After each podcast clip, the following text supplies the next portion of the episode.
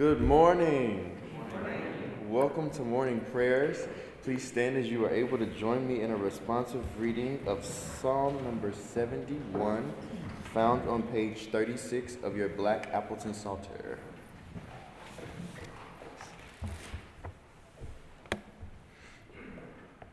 In thee, O Lord, do I put my trust. Let me never be put to confusion. Deliver me in thy righteousness, and cause me to escape.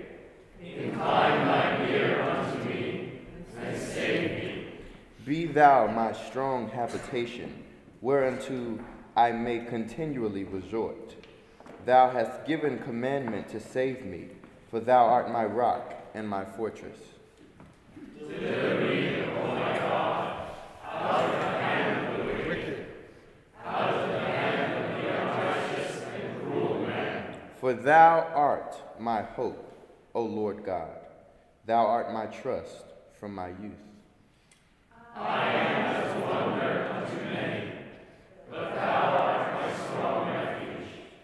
Let my mouth be filled with thy praise and with thy honor all the day.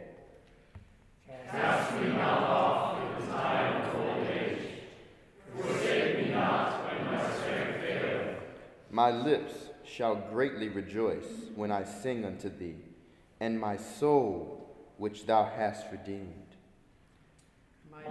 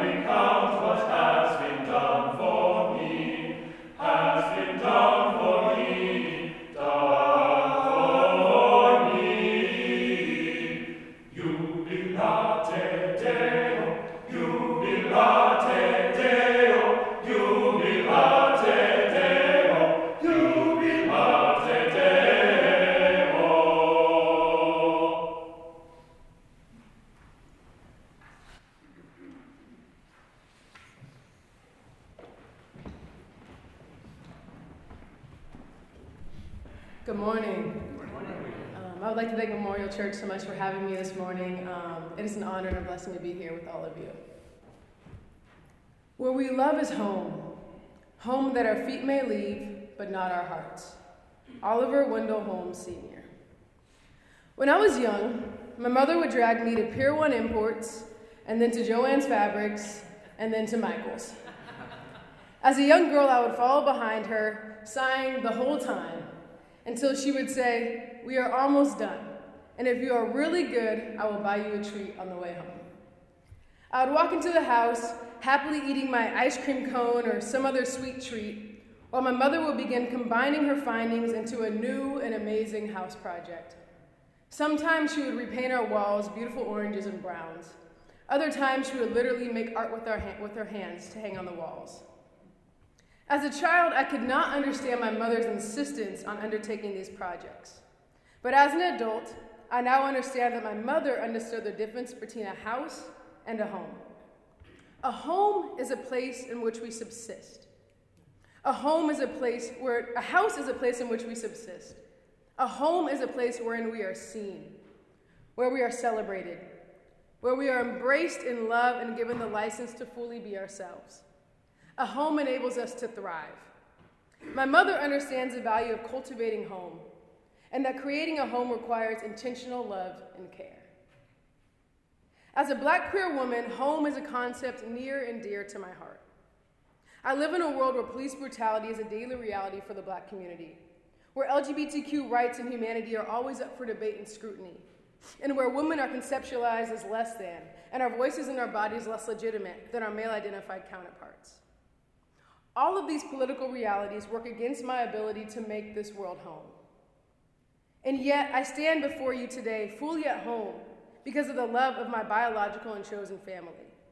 And though my wonderful mother fashioned a physical home for my siblings and I, love has enabled my feelings of home to extend far beyond the walls of any place. When first navigating my queer identity, my, bodily, my body so, no, suddenly no longer felt like home. I am fortunate that a community of undergraduate colleagues enveloped me in love and loved me into forming home within myself once again. Love and home are best friends. They are inextricably intertwined. Where we are loved is where we are home.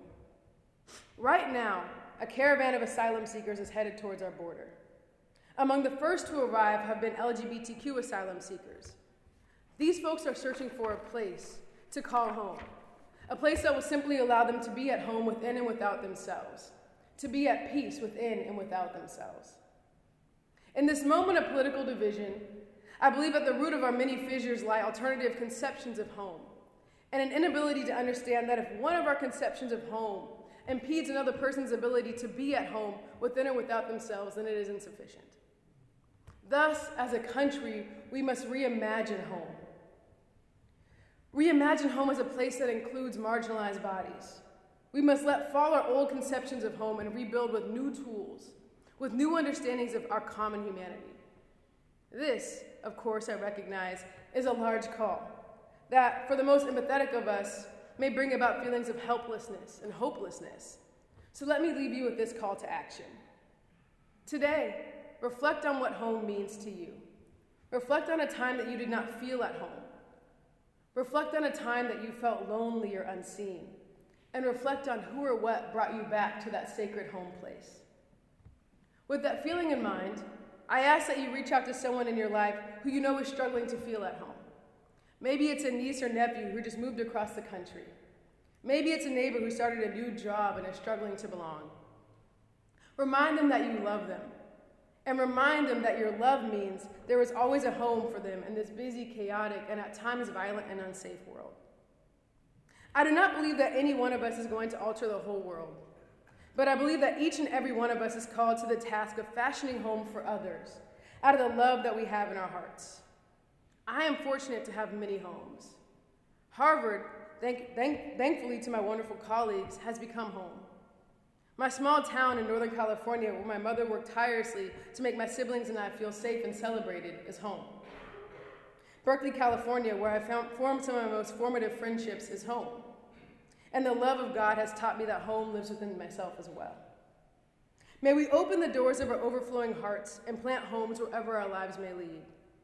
May we remember that we are all spiritual architects and builders, endowed with the power to fashion safe havens both within and, our, within and without ourselves wherever we go. Thank you.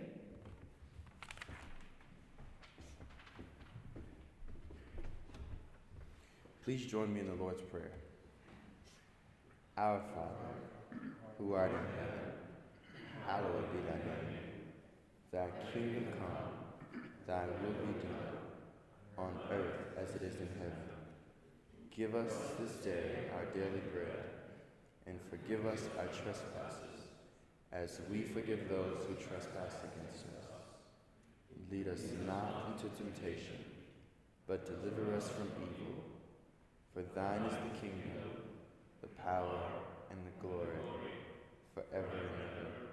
Amen. And now, please stand as you are able to join us in the singing of our closing hymn, Spread, O Spread Thy Mighty Word, hymn number 264 in your crimson hymnal, hymn number 264.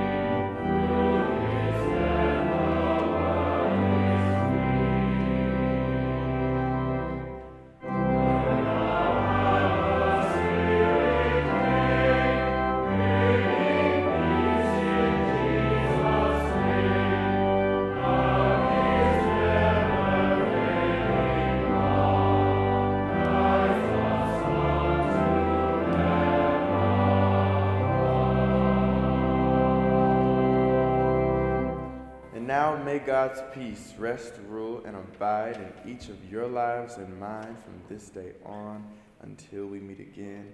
Let the gathered people say, Amen. Amen.